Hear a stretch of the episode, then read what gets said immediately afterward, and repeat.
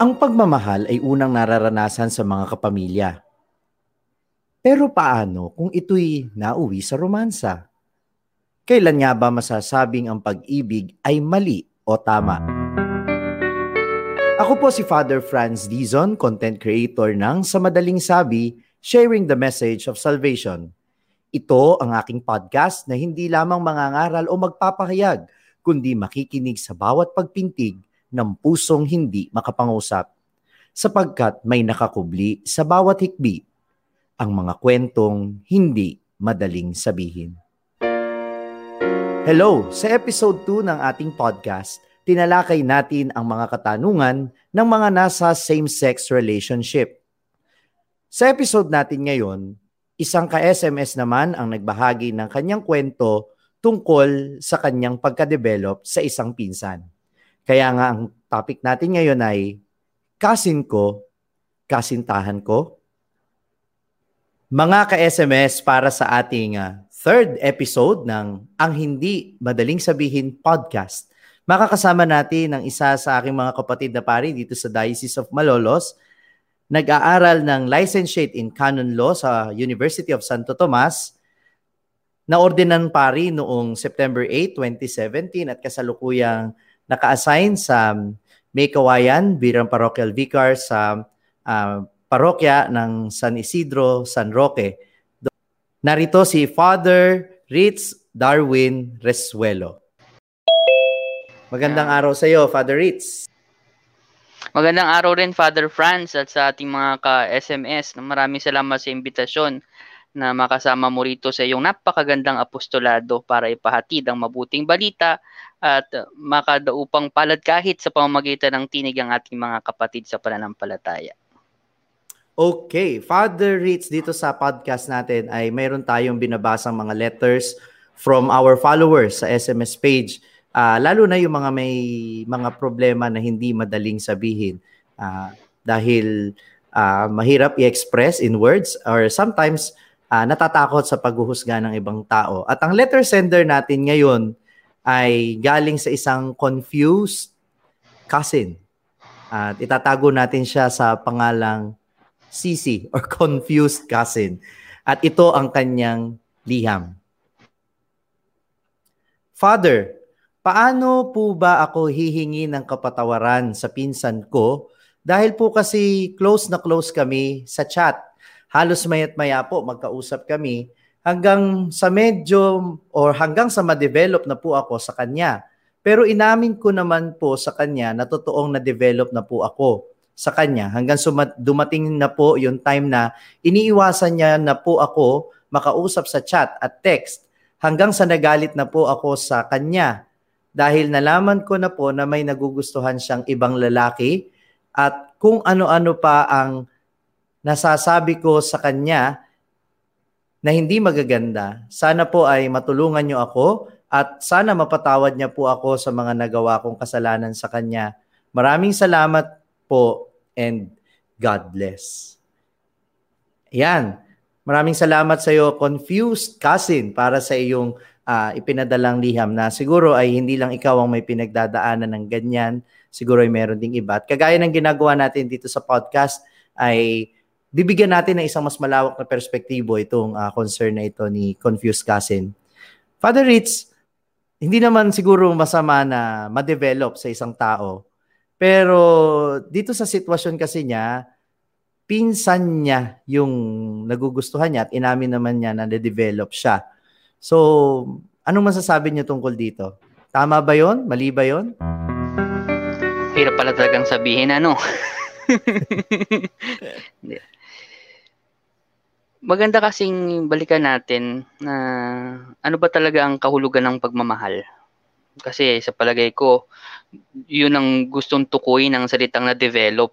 Na-develop into something malalim na pagtingin at pagpapahalaga. Pero balikan natin yung ibig sabihin ng pagmamahal.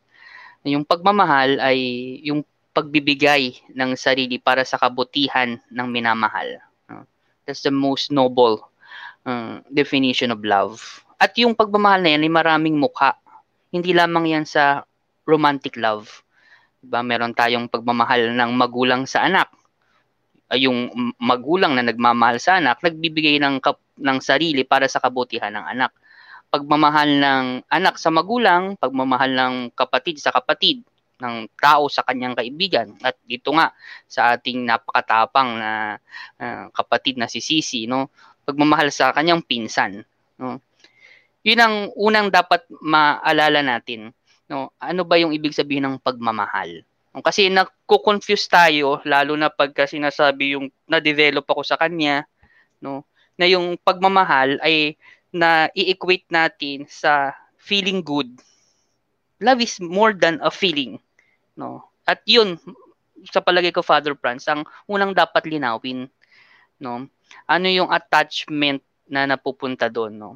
Ngayon, kung sinasabi ni Sisi na yung na-develop ay yung pagmamahal na romantic, no, na gusto mo nang siya'y maging yung kasintahan, na eventually maging asawa. Second point is, tingnan mo, mabuti ba yun para sa kanya at para sa'yo? Kung hindi mabuti yun, hindi totoong pagmamahal yun. Maaring makasarili lang yun kasi gusto mo lang siyang maposes. No, maging say, sa'yo siya, kahit hindi naman siya dapat talaga maging sa'yo. Dahil nga, kayo ay may iba dapat na uri ng pagmamahal. Hirap talaga palang sabihin, ano? Oo, Father Ritz, uh, ang ganda nung binigay mong enlightenment na yung pagmamahal ay may iba-iba namang klase yan, eh, no? Pagmamahal sa pamilya, pagmamahal sa kaibigan. Pero sa kahuli-hulihan, ang pagmamahal ay tungkol sa kagustuhan natin ng ikabubuti ng taong ating minamahal. At sa uh, puntong yon, yun yung magdedetermine na kung anong klase ng pagmamahal ang dapat na ibigay natin dun sa taong yun.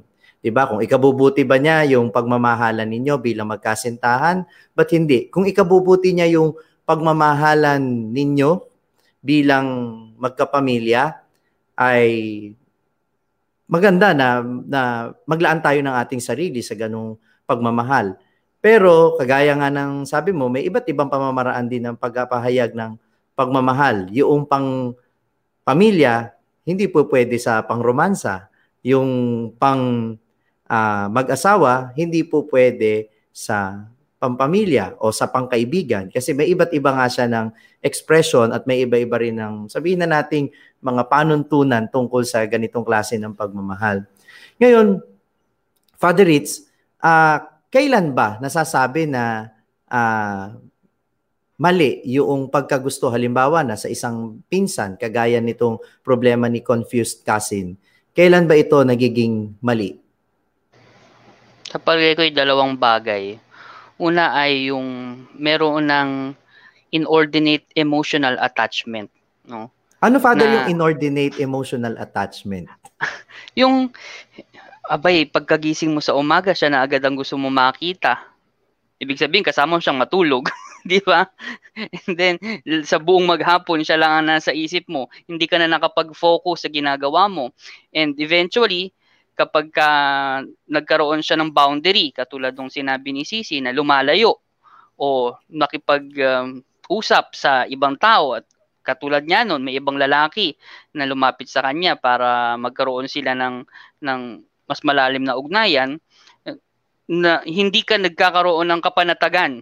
No? Yun, inordinate emotional attachment yun, no, na bakit ganun? In, hindi hindi na natural na yung pagpapahalaga mo sa kanya ay para sa pinsan, na ang pinsan hindi mo naman talaga twenty-four seven na kasama, di ba? Yun ang yun ang normal at natural, no.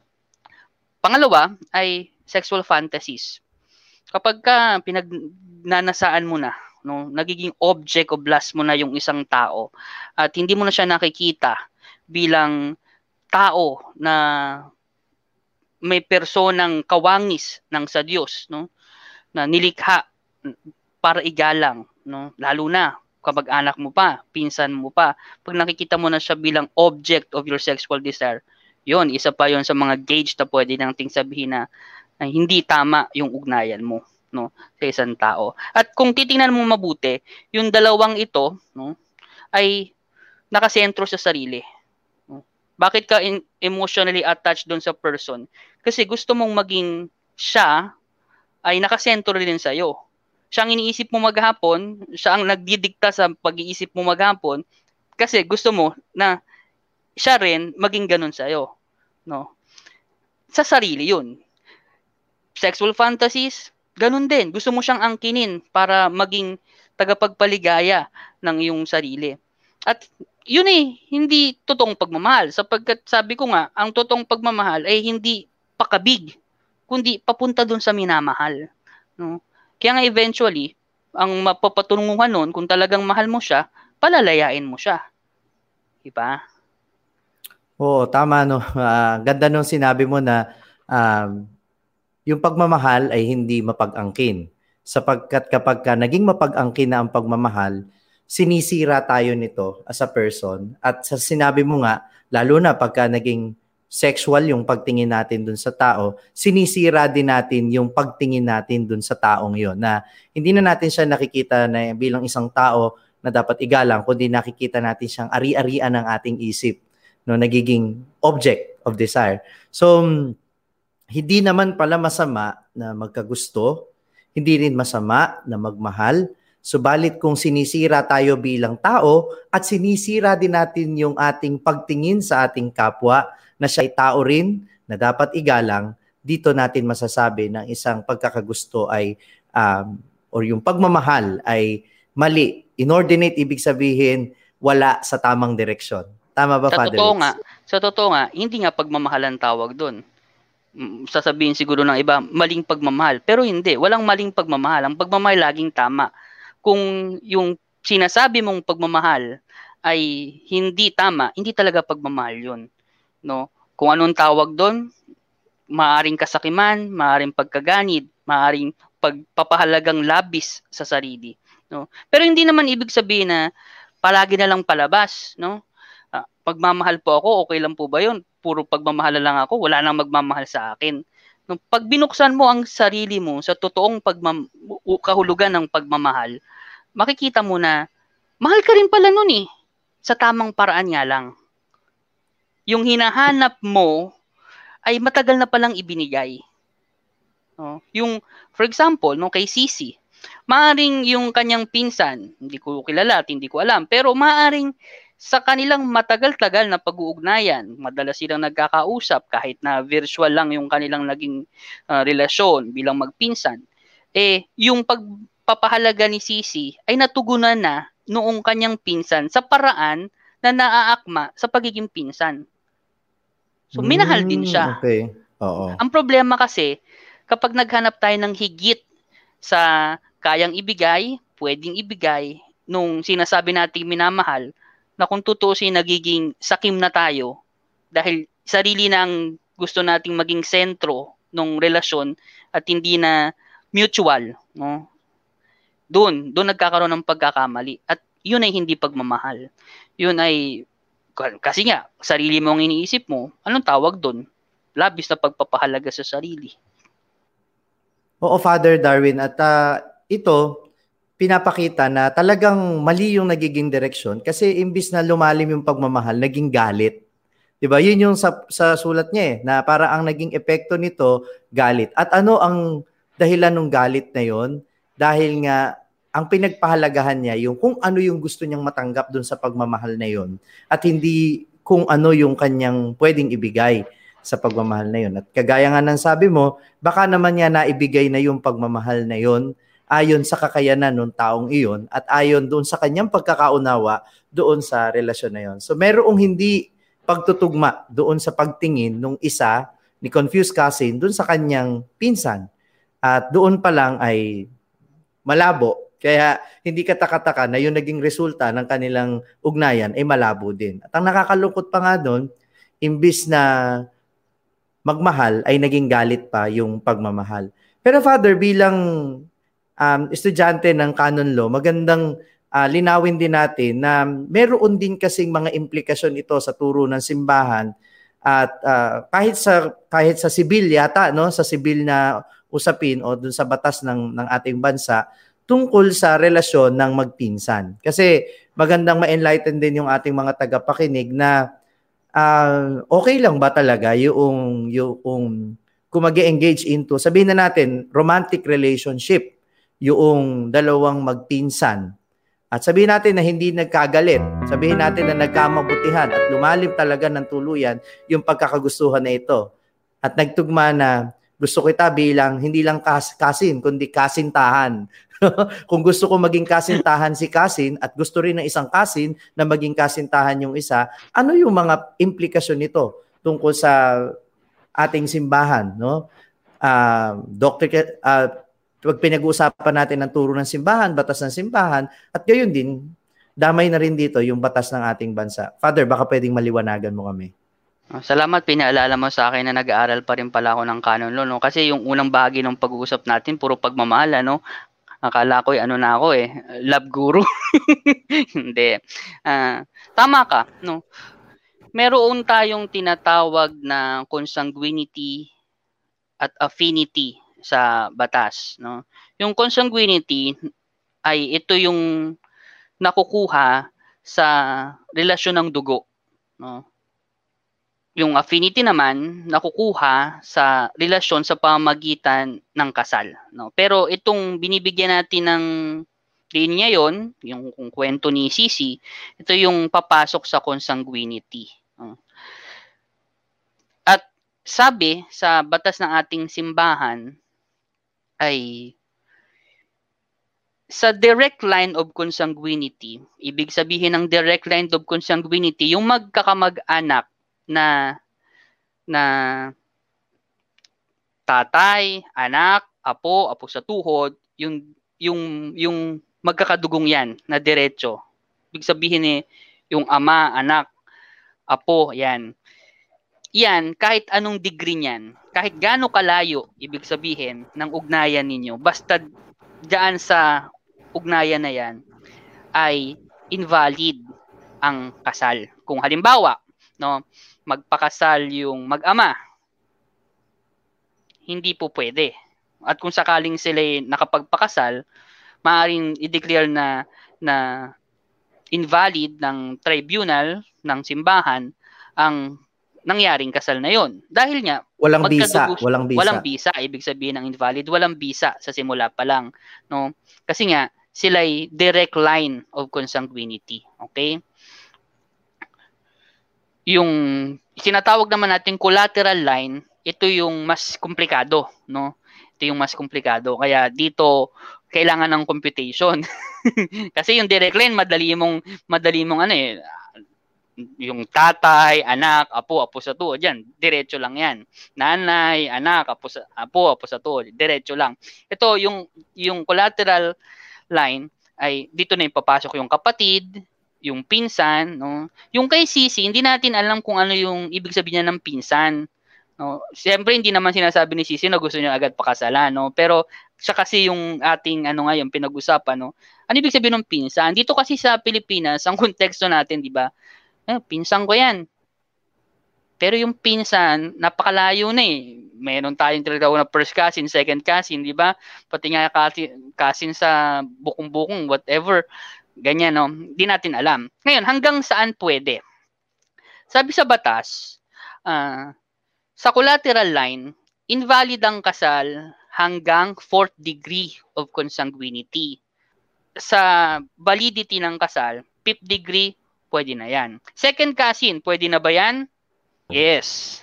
Yes. Okay. So, pero malinaw yung mga ka-S M S. Uh, sa batas ng simbahan, pwede yan. Pero yung ating close family ties, uh, dapat tingnan natin mabuti, no? Baka magkaroon ng skandalo sa publiko. Of course, sa, hindi naman natin priority yon, pero we have just to be prudent in this regard. Okay? Okay. Uh, At meron tayo, alam ko merong mga... Yeah, yes, pa. Meron pa kayong ihahabol. Yes. Opo. Sa, sa batas ng simbahan, may tinatawag na divine at saka ecclesiastical laws. Pag divine, definitely, we cannot change that. We have no power to change that. No? Uh, At yung divine law is also manifested in the natural law. Walang kapangyarihan ng simbahang baguhin yan. Katulad nitong kasal, no? Ito ay uh, institution of natural law. We cannot change it, no? Kaya nga ibang topic naman to, we cannot allow same-sex marriage because that's against the natural law, not because ayaw lang ng simbahan. Sa natural law yan. Pero ito pong uh, law on consanguinity on the up to fourth degree, yan po ay hindi na natural law. That, uh, that's an ecclesiastical law. At ang basihan po niyan is, based on studies and history, uh, nagkakaroon ng defect physically, yung masyadong close yung, yung dugo, no? Pagka nagsama sila, because one of the purposes of marriage is procreation. Pero, ito ngayon, dispensable ang yung fourth degree of consanguinity. Okay, so ibig sabihin, may pagkakataon na pwedeng payagan yung ganong sitwasyon? Oh. Uh, babasahin natin, no? Local ordinary can dispense his own subjects residing anywhere and all actually present in his own territory from all impediments of ecclesiastical law, except those whose dispensation is reserved to the apostolic see. Okay? Ano yung this impediment reserved to apostolic see? Dispensation is never given from the impediment of consanguinity in the direct line. So, diretso yun, yung direct line na sinasabi natin kanina. Ama, anak, apo, apo sa tuhod. Or in the never second... Never yun iaalaw. Never yun. Never yun iaalaw. Never Hindi yun. na magbabago yun. Okay. Magbabago yun. Or in the second degree of the collateral line. Ano yung second degree? Magtsahin, magtsuhin. Diba? So, pag second cousin, pwede pa. Pero... lagi nating isasaalang-alang dahil ang marriage natin has two effect, ecclesiastical and civil. No? The local ordinary should dispense this kung pinapayagan din sa sa ano, sa civil forum.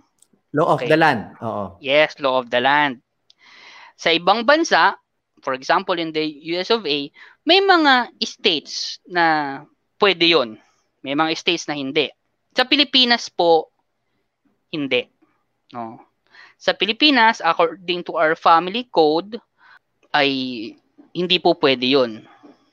Sa Article thirty-eight, the following marriages shall be void from the beginning for reasons of public policy between collateral blood relatives, whether legitimate or illegitimate, up to fourth civil degree.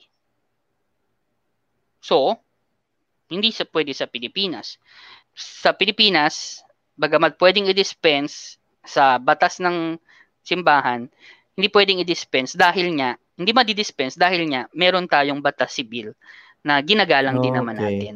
Oh, at nagkataon naman na yung batas sibil ay uh, sumasang-ayon din sa batas ng yes. simbahan, sa yes. canon law, no? Uh, thank you for that enlightenment, Father Ritz, no? So, mga ka-S M S, malinaw dito kung ang relasyon na ito ay patungo sa sakramento ng kasal, dapat isaalang-alang na kung kayo'y magpinsang buo, hindi talaga pwede sa civil man o sa simbahan.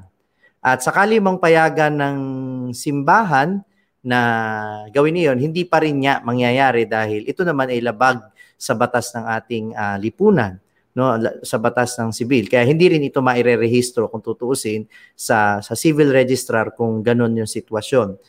Pero ang... Ang mahalaga dito ay igalang natin kung ano yung batas ng simbahan, igalang natin yung batas ng, uh, ng lipunan. Kasi itong mga batas na ito ay hindi galing lang sa imbensyon ng tao, kundi kagaya ng sinabi ni Father Ritz Darwin, ito ay nakabase din sa karanasan, sa kasaysayan, lalo na yun yung mga nagiging epekto ng mga, uh, ng mga um, magkakadugo na nagkakaroon, ng nag nagiging mag-asawa, meron itong nagiging epekto sa kanilang mga anak. Eh, sa sakramento ng kasal, hindi po natin pwedeng i-discount yung pagkakaroon ng anak. Ang iniisip natin, hindi lang yung kapakanan ng dalawang nagmamahalan, kundi yung biyaya ng Diyos na magkaroon ng anak. Dapat isipin din nila yung kapakanan ng kanilang magiging mga anak. So hopefully, naliwanagan yung ating mga tagapakinig at lalo na itong si confused uh, cousin sa kanyang uh, Uh, pinagdadaan ng uh, sitwasyon, no? At uh, yung kanyang sulat, Father Ritz, ay nagtatapos doon sa sana daw ay mapatawad siya noong kanyang um, pinsan dahil nga nagalit siya. Although hindi, ka na, hindi ko alam kung expressed or explicit na sinabi niya yung kanyang galit o pinaparamdam lang niya sa kanyang coldness. So, ito yung huling issue eh, na kung yung kanilang magandang pakitunguhan ay nalihis dahil nga doon sa mga expectations niya na hindi na, nagampanan o na-fulfill nitong isa. At sa tingin natin, sa tingin ko, nagkaroon na rin ng selos involved kasi nag-heighten up yung kanyang galit nung nalaman niya na merong, uh, meron ng ibang tinitingnan o naging nakakamabutihang loob itong kanyang pinsan. So ano naman ang mensahe natin, Father Ritz, uh, tungkol doon sa pagpapatawad at pagkakaroon ng uh, magandang ugnayan pa rin sa kabila ng lahat ng kanilang mga pinagdaanan nitong uh, si confused cousin at kanyang pinsan? Acceptance. Yung mga bagay talagang uh, hindi para sa atin. At yung mga bagay na para sa atin, yun sana yung tanggapin natin. Doon tayo nagkakaroon ng problema madalas, no? Pag pinipilit natin yung mga bagay na hindi pwede. At para sa kanya, kay Sisi, palagay ko yung magandang pagnilayan niyang mabuti, yung biyayang meron na siya, no? At itong biyayang ito ay yung katotohanan na maraming nagmamahal sa kanya sigurado, no? Ako, hindi ako naniniwala na ang isang tao ay walang nagmahal. Maaring marami tayong karanasan na hindi tayo minahal or maraming karanasan ng pagkasakit. Pero kahit isa, siguradong may nagmahal. At yun ay malaking biyayang dapat ipagpasalamat at tanggapin. Problema kasi kapag ka naghanap tayo ng pagmamahal sa paraang hindi naman kaya at pwedeng ibigay ng iba. Dahil nga katulad nitong sitwasyon ni Sisi, no? Ang pagmamahal na kayang at pwedeng ibigay ng kanyang pinsan ay yung para sa magpinsan. Doon tayo nagkakaproblema. Pero kung pinagpapasalamat na natin ang biyayang meron tayo, mas nagiging bukas tayo na magugulat na lang tayo na, wow, buti na lang pala, hindi ko hindi kami nagkatuloyan sapagkat nakatagpo ako ng mas uh, mabuting kalalagayan ng pagmamahal, no? Acceptance. And wag masya, wag ipilit, no? Kung, kung kailangan ng ng pinsan ni Sisi ng time to heal, no? Siguro kasi sabi niya, 'di ba? Inamin niya na nade-develop eh. Again, I cannot speak for for the cousin, pero ma- ma- maaari na talagang intentionally medyo dumistansya siya. Not because ayaw niya kay Sisi, not because nandidiri siya or whatever, but because he, he has to set he she has to set boundary, no? Para hindi tuluyang masira yung ugnayang meron na sila, no? And it takes time, no? Ah, pagdadasal natin si Sisi na sana matanggap niya yung pagmamahal na inaalok sa kanya ng mga taong nasa paligid niya. At masuklian niya rin ang tamang pagmamahal, yung pagmamahal na meron. And makatagpo siya, no? Balang araw ng talagang magiging romantic love kung doon siya tinatawag ng Diyos sa buhay may asawa. Alright, so ang maganda, Father Darwin, sa sinabi mo ay yung mga nangyayari sa buhay ng tao, hindi lang yan coincidence. Kuminsan, binibigyan tayo ng direksyon ng Diyos sa kung saan tayo dapat dalhin. Minsan, these realities are clues and we have to accept them. Kailangan natin tanggapin itong mga bagay na ito, hindi bilang mga coincidences lang na nangyayari randomly, kundi pwede rin natin itong tingnan na baka may tinuturo sa atin ang sitwasyon na ito. Baka inilili... Ah, ginagabayan tayo ng Diyos patungo sa ibang direksyon. So, acceptance at maging bukas tayo doon sa mga ganong posibilidad. Pwede bang magdagdag lang tungkol sa batas? Oh, kasi, sige, pag sinabi po kasing batas, parang laging mapaniil, no? Katulad nitong diniscuss natin, no? Baka pag narinig ito, no? Na sabihin, ano ba, napakaipit talaga ng simbahan, no? Ito po ay refleksyon ng natural na batas, refleksyon ng kalooban ng Diyos. At pinapairal natin ito sa simbahan at sana maging sa lipunang sibil, hindi para maniil at manggipit, para patayin ang ating kalayaan, kundi para tulungan tayong maging mas maayos at mapayapa ang buhay, no? Kaya ang hamon ko, kung meron pong mga ganitong sitwasyon katulad ni Sisi, ay huwag tayong matakot makipag-usap sa mga tao na may karanasan at otoridad para mas lalong palalimin ang diskusyon sa bagay na ito, no? Na sana at tayo mga pari rin maging bukas sa pagtalakay nito. Kasi sabi nga ni Father Franz, tiyak hindi lang si C C ang nakapakinig nito at makikinabang, no? Baka may iba pang may parehong sitwasyon. Huwag po kayong matakot, no? Kasi sa totoo lang, ang simbahan ay tumutulong humanap ng paraan, hindi para baliin ang batas, kundi para ipatupad ang batas, pero sa paraang makapag, mapagpalaya at nagbibigay ng kapanatagan at kapayapaan. So, yan, no? Bukas po ang ating ano, mga mga linya, Father Franz, mga fans si Father Franz, no? Kung mayroon pong may tutulong inyong lingkod, maaari po ninyong paabot sa kanya. Very well said, Father Darwin. Thank you very much. At ang tanong kanina ay kasin ko, kasintahan ko. Palagay ko, ang mensahe sa lahat ng ito, anumang ugnayan ang nais nating itaguyod, ito ay dapat nating uh, tingnan sa panuntunan ng pagmamahal. Pagmamahal na hindi mapag-angkin, pagmahal na nirerespeto ang kalayaan at ang karapatan ng isang tao. Ang pagmamahal din na nirerespeto din maging ang batas ng simbahan at maging ang batas ng lipunan, hindi dahil sa ang batas ay pumipigil sa ating kalayaan, kundi ito ang tunay na paraan para mas ma ma mas mapalaya tayo at mapagbigyan hindi lang ang pansariling kagustuhan kundi ang pang ang malawak na layunin ng simbahan at ng batas ng lipunan. So muli, maraming salamat, Father Darwin, sa pagbibigay liwanag sa ating podcast na ito.